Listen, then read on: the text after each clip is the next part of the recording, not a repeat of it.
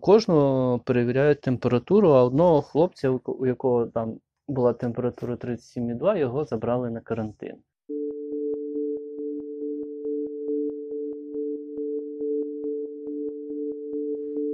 Усім привіт! Це подкаст «Воєнкор». І сьогодні поговоримо про коронавірус на передовій. Що знають армійці про ковід дев'ятнадцять? Чи є в них де помити руки? Та чи робили їм тести? Про все це анонімно погодився розповісти один з вояків, який зараз перебуває на фронті. Далі його монолог.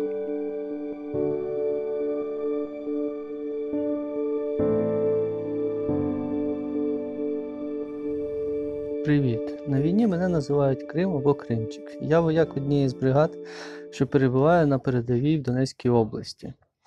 Мені не подобається слово «боєць». Більш мені до вподоби слово «вояк», «воїн», «військовий».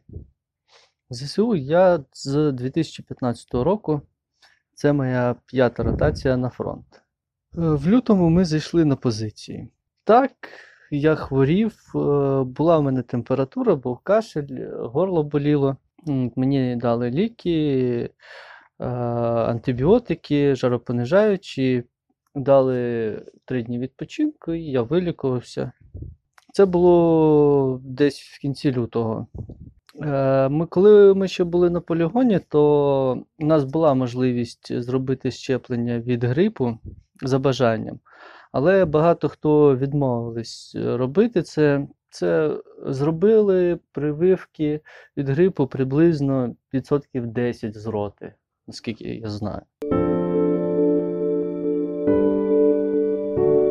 Про коронавірус у нас є плакати, на кожній позиції висять, які симптоми, куди дзвонити, номера телефонів. Ну і, звісно ж, куди в зе ес у без журналу. Журнал температури, перевірки температури військовослужбовців. Архаїзм, але нікуди воно не ділося. Про коронавірус ми в основному дізнаємось самі, хто хоче з засобів масової інформації. Так, щоб хтось ходив, на даний момент цього немає. Такої розповіді, що ось це, це, і це, це буде з вами таке, і так ми будемо вас лікувати. На даний момент нам не робили тести на коронавірус. Можливо, їх будуть робити пізніше, але поки що з цього приводу я нічого сказати не можу. Так, у нас перевіряють на в'їзді-виїзді з позицій температуру. Всі, хто виїжджають, всі, хто заїжджають. Хлопці стоять в захисних костюмах, в а зе ка. І у кожного перевіряють температуру, а одного хлопця, у якого там була температура тридцять сім і два, його забрали на карантин. Цими подіями, що пов'язані з коронавірусом, ну, стало менше виїздів е, в магазин на нову пошту. Більш ізольованими стали від зовнішнього світу. Крайній раз, коли я був на новій пошті, там е, перед входом метр дистанції між е, людьми. При вході руки дезінфікували. Не можна було заступати за червону лінію біля касира. В містечку в тому закрився ринок, працюють лише аптеки і великі магазини продуктові. Заборонили відпустки.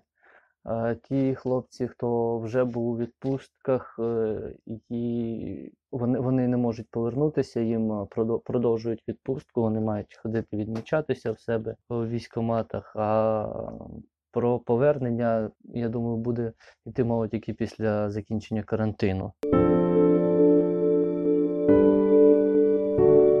Е, масок у нас немає поки що на даний момент. Я ну, не, не бачу особливої потреби зараз тут. Ну, можливо, пізніше вони з'являться. Місце, де ми харчуємось, там постійно обробляють хлоркою, миють підлогу. Посуд у нас в основному одноразовий, але так у кожного є свій. Цих заходів противірусних це єдине, що частіше стали прибирати і обробляти розчином хлору. Технічно вода у нас є, з цим у нас проблем немає. Є можливість купатися, є можливість мити руки постійно, є мило, є умивальники постійні з водою. Тут на цих позиціях у нас з цим взагалі проблем немає і раніше не було.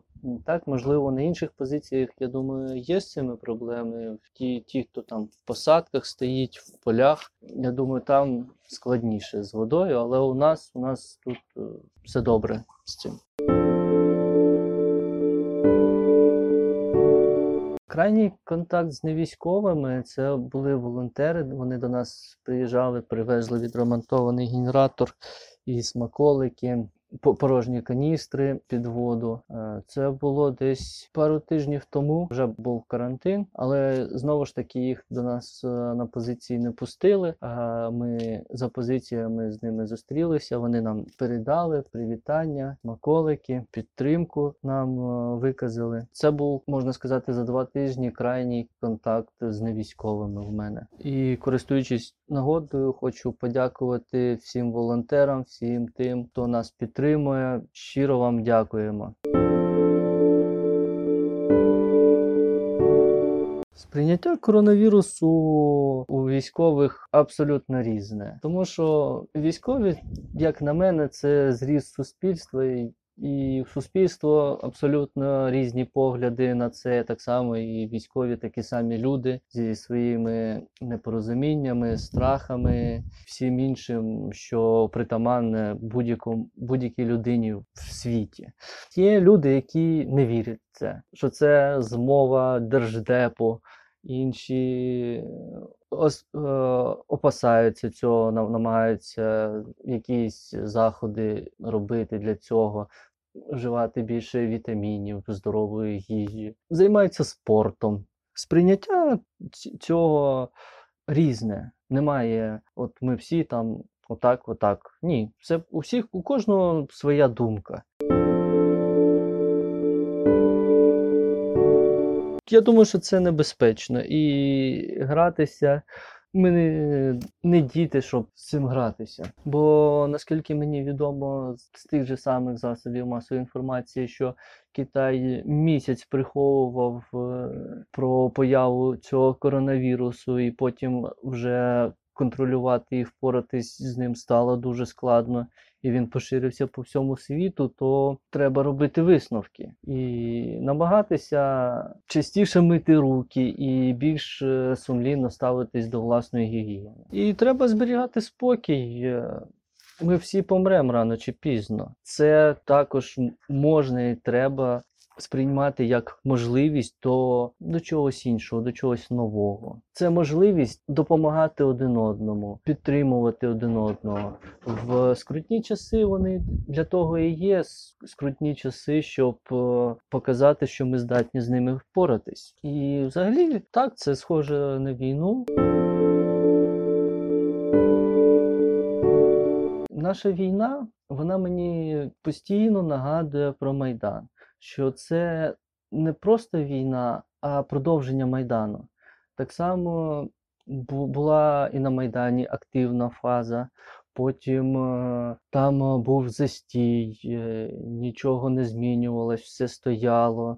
Потім знову почали якісь заворушення, знову певною мірою застій, потім активна фаза і апогей тих подій. Продовження в Криму, це також продовження Майдану, події в Криму. І тут на Сході це також продовження подій на Майдані. Знову ж таки, наша тоді сцена, тепер це державна влада, вона не продукує активності, вона не продукує ні нових смислів, ні, ні якихось змін. Але без того, без е, центральної державної влади також ми не можемо. І е, стало певний такий е, заморожений цей конфлікт. Але так, обстріли тривають, продовжуються, стріляють вони, стріляємо ми. Це не привід для того, щоб там здаватися, кинути всього, що е, ми вже нічого не, мож, не зможемо зробити. І мене дуже дивують е, вислови політиків, які кажуть, що ми військовим шляхом не зможемо здолати ворога. Ці відверто зрадницькі позиції дуже мене засмучують, але вони не здатні мене скласти зброю, як і тих побратимів, які поруч зі мною. Я намагаюся виконувати свою роботу, сумлінно виконувати. Вважаю, що так і треба продовжувати, тому що, а хто, як не я? Та у нас була деяка дискусія з одним військовим, і я хотів звільнятися з Збройних сил і казав, що я звільняюсь. А він каже, ну от дивись, ти звільнишся, а хто лишиться? Коли всі нормальні позвільняються, знову ці совочні непорозуміння, що полишаються і нічого не зміниться. А те, що ми є, це так воно з пробуксовками, не одразу, дуже важко, дуже нехотя. Але зміни відбуваються, і вони відбудуться, як мінімум з нашої присутності. А якщо нас не буде, то їх не буде. Бо у війнах перемагають не найсильніші, а найтерплячіші, найвиносливіші. Ті, хто готовий йти до кінця і не здаватися ніколи.